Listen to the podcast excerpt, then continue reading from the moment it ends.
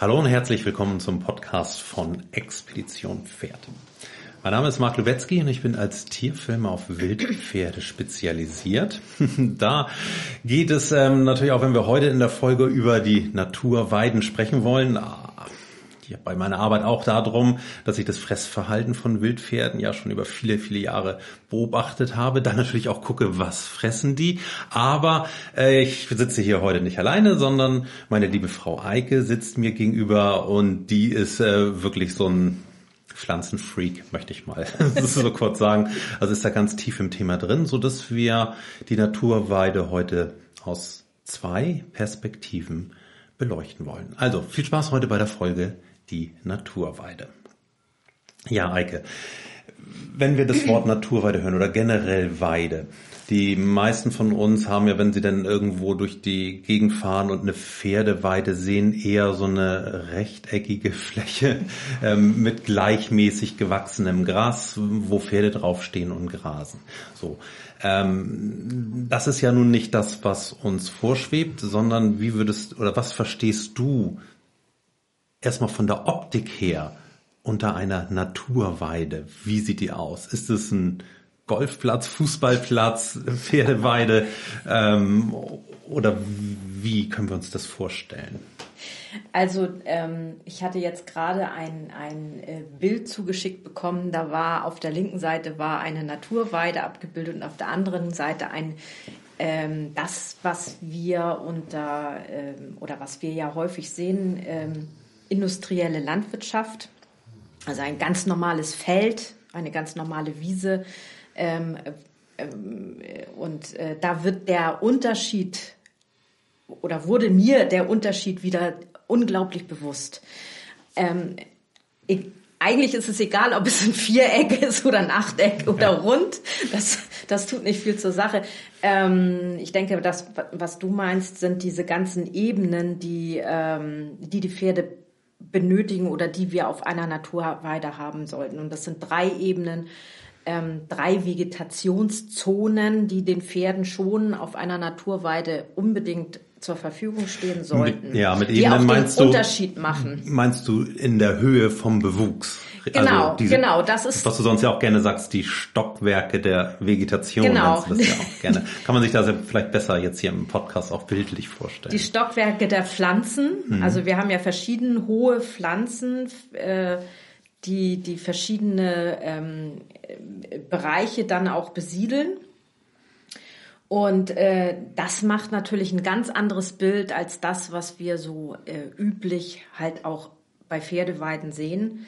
Da habe ja. ich nämlich nur eine Vegetation. Und es ist die ganz unten, die, die Kraut. Krautschicht heißt ja, die offiziell. Genau. Mhm. So, und das, da merkt man jetzt aber auch schon, wir sprechen nicht von einem Acker, wo wir Heu drauf machen, sondern wir reden von Flächen, auf denen wirklich noch echte Tiere stehen. So, da muss man ja. einfach sagen, ist ja in der, in der, gerade in der, ja. in der industriellen Landwirtschaft ja eigentlich so, dass, dass wir Flächen haben, da wird das Futter angebaut, dann wird es da geerntet mehrmals im Jahr und wird dann in den Stall gefahren. Mhm. Ähm, dort werden die Tiere gefüttert. Das, was hinten rauskommt bei den Tieren, wird dann wieder auf die Säcker gefahren, im besten Fall, wenn es nicht äh, Kunstdüngung ist oder sowas. Und dann findet wieder dieser Kreislauf statt. Aber wir sind ja dafür, wir wollen ja diesen natürlichen Lebensraum. Ähm, und bei Pferden natürlich noch mehr mhm. als bei anderen Nutztieren. Und also wir reden von Flächen, auf denen Tiere stehen. Genau. Möglichst auch das ganze Jahr. In der Regel sollten unsere Pferde ja äh, zumindest den überwiegenden Teil des Jahres ja. auf einer Koppel stehen. Und äh, das wäre schon wünschenswert. Und wenn sie denn da stehen, sollen sie auch nach Möglichkeit mit allem versorgt werden, was sie brauchen. Also gar nichts weiter nötig ist, das zugefüttert wird. Und da kommt das dann mit den verschiedenen Pflanzenarten ins Spiel, auch die wir dann da auch zwingend brauchen, damit wir diese Versorgung der Tiere dann auch haben. Ja klar, also ähm, ich meine, nichts ist einfacher, als äh, wenn ich eine, eine Fre- Fläche habe, wo mein Pferd drauf steht und alles bekommt, was es eigentlich braucht, um äh, glücklich und gesund zu sein. Genau, denn es ist wie bei den Wildpferden, wenn ich unterwegs bin, genau. dass, dass das überhaupt keine Arbeit da macht. Da brauchst ne? du dir auch keine nein, Gedanken drum nein. machen, ob der genug Vitamin da, E kriegt, ich, ich oder? Ich habe ja auch kein, kein, kein Futter und keine Kräuter für die dabei, die ich denen noch zusätzlich gebe und äh, muss auch nicht misten oder sonst irgendwas machen, sondern das ist ja total entspannt, wenn du dich auf einmal um dieses ganze Thema Fütterung oder Management gar nicht mehr oder weniger kümmern musst. Mhm. Und da hast dann eben viel mehr Zeit, um eigentlich das mit den Pferden zu machen, was wir alle machen Nämlich wollen. Die Zeit genießen, ja. Die Zeit zusammen mit denen genießen, zusammen mit denen kommunizieren oder was wir sonst auch mit, mit unseren Pferden machen wollen. Ne?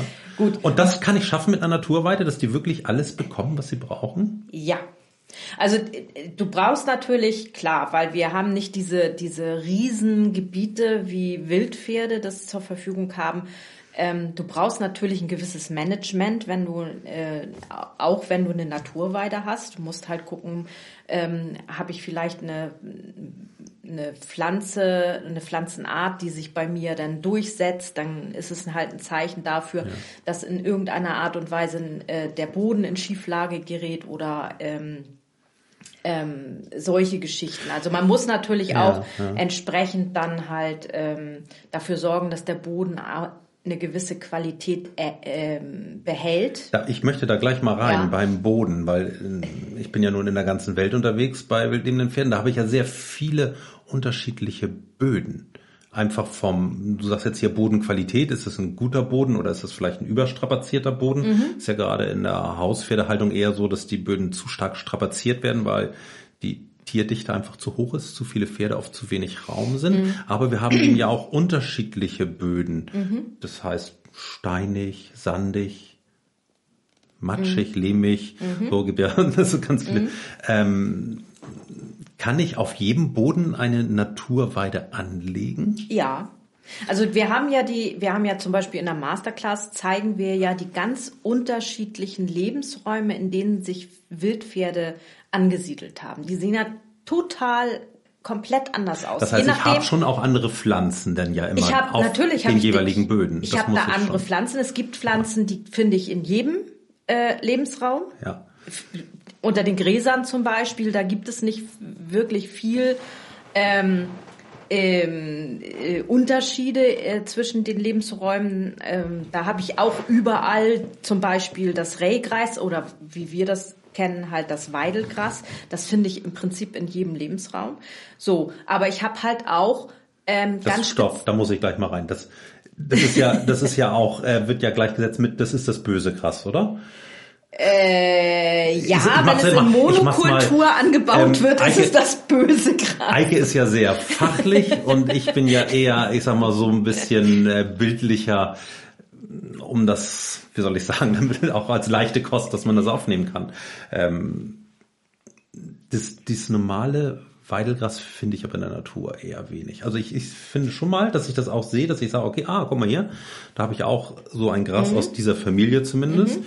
ähm, aber nicht so, wie wir das kennen, dass wenn ich jetzt gerade, wo wir das aufnehmen, wir haben jetzt Ende Mai, äh, wenn, wenn ich jetzt hier durch die Landschaft fahre, dann sieht man ja teilweise, wenn es noch nicht geerntet, ja, häufig haben wir ja schon den ersten mhm. Schnitt gehabt, aber wenn es ein bisschen höher ist und das dann jetzt gerade bei dem Wind heute so ein bisschen hin und her wiegt, so einen silbernen Schimmer über diesen Grasflächen, wo ich dann sage, ah, ja, guck mal hier, alles dieses Weidelgras, das alles böse dieses, Gras. Genau, das böse Gras, ähm, weil es natürlich dann auch, wenn es extra dafür ausgesät wird, vielleicht noch ein bisschen gemischt mit Klee, ähm, um dann Silage auch noch zu gewinnen, ähm, die dann auch sehr energiereich ist, dann ja eine sehr einseitige Form ist und das ist eben auch das, was ich meinte mit so einem Rasen wie so ein Fußballfeld, mm. wenn er denn gerade gemäht ist, dann sieht das ja echt aus wie so ein Fußballfeld, mm. fehlen nur die Tore.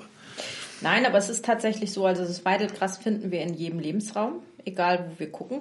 Ähm, und du hast das schon gesagt, also ähm, der Unterschied ist halt, wenn ich mir die moderne Futtergewinnung angucke, äh, dann ist das im Prinzip eine Monokultur. Meistens sind es drei Gräser, ähm, unter anderem halt auch das Weidelgras, die sich sehr gut für dieses diese Mehrfachschnitte, ähm, Grasschnitte, also heutzutage ist es ja so, dass teilweise äh, fünf oder sogar sechsmal äh, hm. Gras geerntet wird von den von den Flächen, hm. ähm, äh, die sich dafür eignen, die halt ein äh, ein gutes Potenzial an an äh, ja, an Zucker mitbringen, mhm. also einen hohen mhm.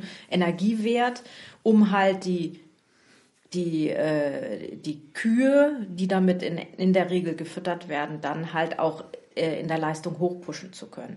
So, und das ist leider irgendwann auch in unsere, hat Einzug ja. gehalten in unsere Pferde, äh, Pferdeweiden, weil das halt einfach Gräser sind, die schnell wachsen, die äh, gute Futterpferde bringen und die ähm, relativ unproblematisch sind, wenn man sie anpflanzt. Für die Tiere leider nicht, weil mhm. gerade das Weidegras ist halt ähm, auf bestimmte Klimata spezialisiert. Und wenn es dieses Klima nicht oder diese diese äh, diese Lebensbedingungen nicht vorfindet und dann vielleicht auch noch oder nein nicht vielleicht dann auch noch in Monokultur ist, dann wird dieses Gras krank und nicht das Gras an sich macht das Problem, sondern diese Krankheit Krankheiten, mhm. die Diese oder diese Abwehr, äh, Abwehrmechanismen, die dann bei dem Gras einsetzen, dass ja. es sich mit Pilzen verbindet und sowas. Gut. Aber das ist, ist natürlich ein anderes, sehr, ist ein anderes Thema und ich wollte jetzt auch gar nicht so sehr auf genau. dieses, dieses Mähen, aber das ist ja eben, ähm, äh, ja, das ist halt für mich so, so, so pervers eigentlich in unserer äh, Tierhaltung. Obwohl wir ja natürlich auch für unsere Pferde ja auch Heu brauchen, klar. Und da brauchen wir eben ja auch einen anderen Bewuchs. Aber jetzt gehen wir ja, wenn wir auf diese Naturweide gucken, gibt's ja auch einen anderen Begriff, den ich von dir immer wieder höre. Das sind diese Huteweiden. Und dass wir da eben diese Durchmischung haben, auch mit Büschen, dass wir auch Bäume haben mhm. auf den Weiden. Dass es auch kein Problem ist. Viele haben ja auch Angst davor, dass sie sagen, ja, ähm, das ist Weideland, jetzt ja auch mhm. klassifiziert, behördlich. Mhm. Möchte ich mal so vereinfacht sagen. Da darf ich nur Gras auch anbauen? Nein, stimmt nicht. Ich kann natürlich schon auch größere Pflanzen. Genau, eine machen. bestimmte und, Anzahl von und Büschen und Bäumen. Und du sagst, teilweise gibt es sogar noch eine Förderung dafür, wenn ich, wenn ich die Weidefläche so gestalte, dass sie wieder naturnah ist. So, mhm. und, und wie würde denn jetzt so eine Naturhuteweide aussehen? Was also, finden wir da? Äh, es gibt jetzt, das ist ja ein ganz alter Begriff und wenn man da mal äh, guckt, ähm, der wieder modern wird, der auch in der Landwirtschaft wieder modern wird, weil man halt die Vorteile wieder erkennt. Ähm, es gibt, auf der einen Seite gibt es Huteweiden und Hutewälder.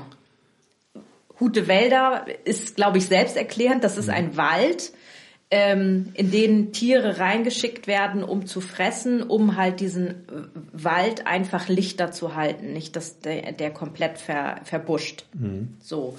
Ähm, eine Huteweide ist eine, ja, das, was wir eigentlich in der Wildnis bezeichnen würden, von einer halboffenen Weidelandschaft. Ja, das, was eigentlich, was, was ich da schon wieder bei, ich finde es natürlich toll, dass sowas auch gefördert wird und das ist für mich dann ja auch ein natürlicher Lebensraum, wenn ich das gerade diese halboffenen Landschaften oder Weidelandschaften sehe, aber eben auch die Wälder, in denen große Säuger oder Pflanzenfresser rein dürfen, um dort zu fressen. Aber wo ich dann jetzt schon wieder sehe, ah, warum muss ich denn das schon wieder trennen? So diese typische Trennung ja auch, wenn ich eine Weide habe, dann ist die Weide Schnitt zu Ende, mhm. harte Kante. Und dann fängt ein Wald an und diese Übergangszone, dass ein Wald langsam ausläuft und mhm. in eine halboffene Graslandschaft oder Weidelandschaft übergeht und dann vielleicht auch sogar auch mal mehr Reinweide wird, das ist ja an sich so ein natürlicher Verlauf und den finden wir in Deutschland vielleicht noch in ein paar Naturschutzgebieten auch nur ansatzweise, aber so richtig eigentlich gar nicht. Und ähm, aber wenn wir sowas dann sehen, dann sehen wir eben ja auch, was sich denn da für Pflanzen ansiedeln und können dann auch erkennen, wenn wir die Natur sich selbst überlassen, dass wir zum Beispiel Bäume haben, die an sich gar keine Waldbäume sind, sondern nur da, wo wir es kennen aus dem Forst. Aber wenn wir dann eben sehen, dass sie, wenn die sich selbst ausbreiten können, dass die sich dann rausziehen aus den Wäldern und dann diese Übergangszone bringen, dann zu dieser Busch- und Graslandschaft. Mhm. So, was sagst du zu diesem Übergang von, dass wir im Prinzip so Wald, dann dünnt sich der Wald aus, dann kommen die Büsche und dann wird's Gras oder dazwischen dann auch Gras. Ähm, wie siehst du es aus Pflanzensicht? Aus Tiersicht sehe ich, ist es das Beste, was es gibt für die Tiere überhaupt. Also für viele Tiere. Ja, sonst hätte die Natur ja, ja diese, diese Übergänge, diese seichten Übergänge nicht erfunden, sage ich jetzt ja. mal. Ähm, ist natürlich, erst war die Natur da und dann haben sich die Tiere darauf spezialisiert, auf ihre, mhm. auf ihre Lebensräume. Aber es ist schon, es ist schon so, es gehen uns leider sehr, sehr viele Pflanzen äh, verloren, äh, die teilweise auch wirklich ähm, sehr hilfreich sind für un, auch für unsere Pferde, wenn wir diese Übergänge nicht haben. Wir haben die hier im Norden, haben wir die dann auch so ein bisschen mit Knicks. Da haben wir ja auch teilweise Bäume drin und dann ähm, äh, den dann den niedrigeren Bewuchs, äh, Bewuchs mit Büschen. Ähm, da haben wir das noch so ein bisschen nachgebildet, wobei wir ja auch, das hatten wir ja auch schon festgestellt, dass diese Knicks immer weiter einschrumpfen. Die waren ja früher mal bis zu zehn Meter breit. Ja, noch breiter, eigentlich dreißig Meter sollte ein Knick sein. Oder wenn wir diese Doppelräder haben, also zwei Knicks nebeneinander, ein Weg dazwischen, ähm, dann sehen wir ja auch, dass wir in, in so einem Knick dann nicht doppelt so viele Kleintiere haben oder auch Vögel, ähm, sondern ein Vielfaches mehr. Also mhm. das, das geht dann echt, potenziert sich nach oben. Und so ist das ja mit mit allen Tieren, die wir haben. Ja. Und da weiß ich ja, das ist bei dir ja auch so ein ja. Ansatz, dass du sagst, ähm, wir sollen jetzt nicht nur eine Naturweide für Pferde machen, sondern wir wollen richtigen Lebensraum schaffen, wo eben auch andere Tiere ein Zuhause finden und wo wir dann auch, also in der Pflanzen- und in der Tierwelt ins Gleichgewicht kommen. Mhm. Wo sich dann auch alles reguliert, von Insekten bis sonst wohin, ähm, wo die Pferde dann eben ja auch Plätze finden, wo sie von Natur aus, ich sag mal, nicht so geplagt werden von Insekten, ist ein anderes Thema. Haben wir auch gerade einen Blogartikel, ähm, glaube ich, auf, bei uns auf der Website, wo wir da auch nochmal viel drüber schreiben, ja. über Insekten und genau. ähm, wie Pferde in der Natur damit umgehen und auch klarkommen. Ähm, aber dieses Zusammenspiel ist dir da auch wichtig. So, das kannst du da irgendwie mal so einen, so einen Tipp auch geben, jetzt nur mal auf Deutschland bezogen, welche Pflanzen würdest du generell gerne sehen? Aber ich weiß, dass du das auch regional sehr unterschiedlich siehst, dass du sagst, man muss wirklich gucken, einzeln vor Ort, was mhm. ist das für ein Gebiet, was ist für ein Boden und was genau. passt am besten, oder? Genau, also wie gesagt, ich habe ja, ähm, es gibt halt Pflanzen, die findest du überall, die findest du komplett über Deutschland, weil die halt ähm, äh, nicht so nicht so spezialisiert sind auf bestimmtes Klima oder bestimmte Böden. Und dann gibt es halt wieder Spezialisten, die gibt es nur in einer Region. Wenn du in der Küstenregion bist oder wenn du mehr im Land wohnst oder im Meer ging, da ist es tatsächlich auch wirklich mal ähm, gut, vielleicht mal ähm, in der Natur zu gucken. Was habe ich dann so in den Knicks stehen? Ähm, in Naturschutzgebieten zu gucken, weil da wird meistens dann auch sich die, äh, die, die, ähm, die Pflanzen sich selber überlassen und da haben die die Chance, sich halt selber auch anzusiedeln. Was, was finde ich da? Das ist immer ein ganz guter ähm, Hinweis, was bei mir auf der ja, Weide auch, auch kommen könnte. Auch wenn wir könnte. höher gehen in den, in den Bergen, ähm, wo wir ja auch dann auch andere Pflanzen haben, je höher wir kommen, die mhm. dann da auch besser zurechtkommen oder schlechter zurechtkommen, so dass ich da auch viel Frust vermeiden kann, dass ich nicht irgendwie teuer Saatgut oder oder Pflanzen kaufe und das wird dann einfach nichts. Ne? Genau, das ist nämlich das ist nämlich das Problem. Da muss ich mich schon, also es ist nicht ähm, es ist nicht einfach. Ähm, eine Naturweide anzulegen. Man muss sich halt schon auch mit den Sachen ein bisschen beschäftigen.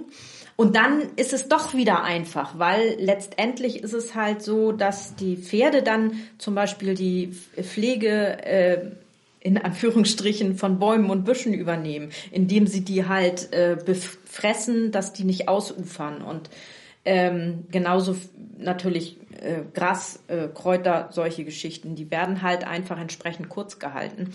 Ähm, Das aber heißt, das, ja. das Entstehen ja, ja. lassen dieses kleinen Natur, äh, natürlichen Lebensraums, das ist natürlich, das ist, nat- es ist tatsächlich ein bisschen Arbeit, die man da reinsteckt. Wo du, ich will das, das Kräuterdings auch gleich nochmal aufgreifen, weil ich weiß, wir haben dann nächste Woche hältst du einen Vortrag über Pferdekräuter auch nochmal separat, wo es nur um Kräuter geht und auch deren Wirkung, mhm. denn, Inhaltsstoffe. Ähm, und ich weiß, ich bekomme immer wieder so, so auch mal E-Mails oder Fragen oder so, die sagen, ja, wie lege ich denn jetzt ein extra Kräuterbeet für Pferde an? So, dass wir das vom, von unserem Denken, so wenn wir bei uns jetzt auch in den Garten gehen, wir haben ja auch so eine Ecke mit Kräutern, aber wir haben auch Kräuter, die überall wachsen. Und wenn ich jetzt auf die Pferde Weide gehe, ähm, dann sollten die eigentlich auch überall wachsen und nicht, dass ich irgendwie so ein, so ein Hochbeet mit Kräutern denn anlege. So. Ja, ich muss also ehrlich sagen, das ist so ein bisschen auch ein Armutszeugnis, weil wir haben so eine, wir haben so eine anerzogene äh, Zusatzfuttermentalität. Ähm, wir können uns irgendwie gar nicht mehr vorstellen, dass, äh, dass Kräuter ähm, als Basis irgendwo wachsen, wo, die, wo sie äh, permanent zugänglich sind äh, für Pferde. Also wir haben ja, wenn ich eine gute oder eine bessere Weide habe, dann habe ich zum Beispiel solche Kräuter, die nicht so empfindlich sind wie Löwenzahn, Brennnessel, Spitzwegerich, äh, Sauerampfer. Die haben natürlich auch, wenn die, die, die werden auch gerne mitgefressen für, äh, von den Pferden. Also die gehören für mich unter anderem halt auch zu, zu ähm, also es sind so ein Zwischending zwischen ähm, Bedarfs- oder Arzneikräuter und Grundfutter, weil das äh, Kräuter sind, die halt einfach auch im täglichen Leben immer so ein bisschen mitgefressen werden. Können wir das so vergleichen mit bei uns zu Hause in der Küche auch Petersilie? Genau. Ist ja auch was Gesundes, aber ja. nehme ich auch ganz normal, esse ich ja ganz normal mit. Genau, also ne, haben wir ja mhm. auch Petersilie, Schnittlauch, Basilikum, solche Sachen, die sind ja bei uns eigentlich äh, oder sollten jedenfalls in, in in vielen Gerichten mit drin sein. Und die kann ich natürlich auch als Arzneimittel nutzen oder als als Zusatzfutter nutzen, weil die halt äh, ziemlich viel ziemlich viel Inhaltsstoffe mitbringen, aber die die sichern halt einfach auch die Grundversorgung, haben aber auch dann durch die Aufnahme eine ähm, eine permanente unterstützende Wirkung. Also Spitzwegerich zum Beispiel ist ein, kennen wir vielleicht auch, Ähm, Hustensaft aus Spitzwegerich oder mit Spitzwegerich hat halt eine positive ähm, Wirkung auf die Atemwegs, Atemwege des Pferdes. Hm. So, ohne dass ich mir irgendeinen Gedanken machen muss, wenn er da auf der Koppel steht und Spitzwegerich ist vorhanden, frisst er das mit und unterstützt seine Atemwege. Genauso wie Schafgarbe. Schafgarbe wird mitgefressen und unterstützt den Darm. Darf ich da gleich nochmal vielleicht für diejenigen, die nicht die Möglichkeit haben, jetzt irgendwie eine Naturweide so anzulegen und mhm. trotzdem ihren Pferden dann auch nochmal etwas Gutes tun wollen, gibt es ja sehr viele Kräuter, die man zusätzlich auch füttern kann. Mhm. Und das kann ich ja schon mal gleich vorwegnehmen, das gibt ja auch viele Kräutermischungen und du bist ja auch eher dafür, dass du sagst, nee, wenn ich Kräuter dazu fütter, dann einzeln, also die einzelnen mhm. Kräuter. Und ähm, so haben wir das ja bei uns auch. Also wir haben ja schon, glaube ich, auch sehr schöne Naturweiden, wo die Pferde alles finden, aber wir haben ja auch ein ganz altes Pony dabei, was nicht mehr so gut fressen kann, und deshalb haben wir jetzt seit ein paar Monaten auch, dass wir Kräuter dazu füttern und verteilen die dann eben in Eimern äh, überall äh, im, im Auslauf auf der Weide, so dass die Pferde selber dahin gehen müssen dann auch und ganz gezielt dann auch diese Kräuter fressen können mhm.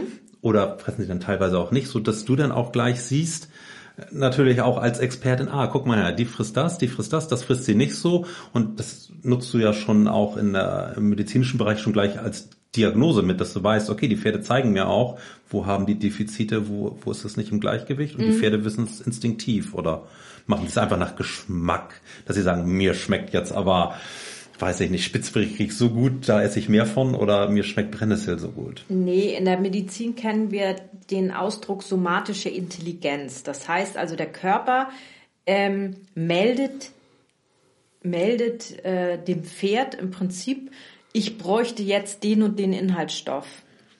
So, und, ähm, und äh, die Pferde, äh, tja, wie sie das herausfinden, dass gerade dieses dieses Kraut oder dieses Blatt diesen Inhaltsstoff jetzt äh, vermehrt hat und ihnen hilft. Keine Ahnung, das wurde noch nie untersucht. Ich weiß auch nicht, ob man das wirklich untersuchen kann.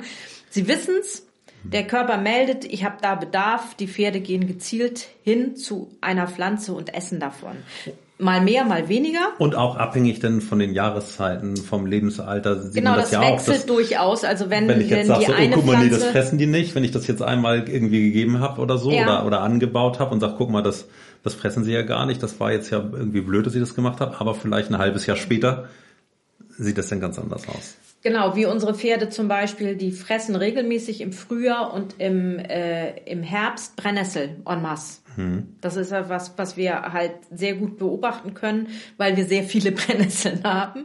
Ich weiß, so viele. Dass und so normalerweise im Sommer müssen wir die immer absetzen. Bei uns in Salat mit reinschummelst und ich ja, dann, wenn genau. ich dann Dann denkst du, oh, jetzt hat sie da wieder ein paar Brennnesseln in den gemischten Salat mit reingeschummelt. Machst du ja ganz gerne, ne? Ja, ist so auch eine super Allrounder-Pflanze und okay. äh, im Sommer müssen wir sie äh, immer mühsam absenzen, damit sie nicht überhand nehmen. Äh, Im Frühjahr ist es das Erste, was die Pferde ähm, auch an frisches Grün dann mhm. ähm, äh, ja, bekommen, was halt, also das sind die ersten Pflanzen, die wirklich anfangen, massiv zu sprießen. Ich denke mal, das ist einfach auch ähm, ja die erste frische Vitaminbombe. Das ist ja aber auch sowieso auf diesen Natur- oder Huteweiden der große Vorteil, gerade in diesen Übergangsperioden im Frühjahr und genauso mhm. auch im Herbst zum, zum Winter hin, äh, dass wir da eben Pflanzen haben, die unterschiedlich, also ja, die kommen ja nicht alle am gleichen Tag, dass sie grün werden und schießen, genau. so dass die Pferde sich auch langsam dran gewöhnen können und halt dann entsprechend hier und da was was Frisches mhm. auch schon bekommen und im Herbst dann eben ja auch die Früchte oder klassisch dann auch die Hagebutte, die sie in der Natur ja nur im, oder überwiegend im Herbst fressen. Ja. So, und während wir dann über den Winter dann ähm, eben auch Büsche haben auf der Naturweide, die wintergrün sind, so dass sie da auch immer noch grüne Sachen haben. Jetzt ganz einfaches Beispiel, die Brombeere, ja. die ja überall in Deutschland verbreitet ist, wo wir dann sagen, ah, guck mal, jetzt im Winter fressen sie dann ja. hier die Blätter. Das hm. haben wir ja auch viel in Lebensräumen von Wildpferden, dass da tatsächlich Brombeerflächen sind, wo sich die Pferde dann tatsächlich auch bedienen. Ja, okay. ich, wahnsinnig spannend. Ich habe jetzt tatsächlich ein bisschen Hunger bekommen, auch nein. ähm, aber du machst das ja ausführlich. Ähm, jetzt einmal über die Pferdekräuter, aber auch die Aufzeichnung, Speisekarte der Pferde, äh, Paddock-Gestaltung. Das ist ja viel in dem Bereich, viele Vorträge in der Masterclass, die man sich als Aufzeichnung angucken kann. Das an dieser Stelle als Hinweis für alle die, die da mehr tiefer einsteigen wollen in das Thema. Auch Pflanzenbestimmung hast du auch schon, haben wir auch schon ganz ausführlich gemacht, ähm, wo man da sofort reingehen kann, wo man echt unheimlich viel mitnehmen kann. Ist ein spannendes Thema für einen selbst und für unsere Pferde, glaube ich, sehr, sehr wichtig, dass wir uns ausführlich mit deren Nahrung beschäftigen. Ja, vor allen Dingen gerade mit dieser Basis. Hm. Aber wir können halt echt auch viel für uns lernen. Also fast alles, was unsere Pferde essen, können wir auch essen. In diesem Sinne wünschen wir euch einen guten Appetit.